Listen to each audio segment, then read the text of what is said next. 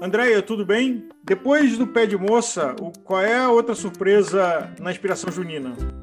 Álvaro, tudo ótimo. Não podia faltar o pão de queijo. Eu sou super amante do pão de queijo, mas eu preparei um diferente, um proteico, um bem legal para a gente levar durante o pedal mesmo. Vocês vão gostar. Nossa, vamos provar. A receita vai estar stories no nosso feed. E durante a semana eu vou dar um segredinho a mais para o nosso pão de queijo. Então sigam Gregário Cycling.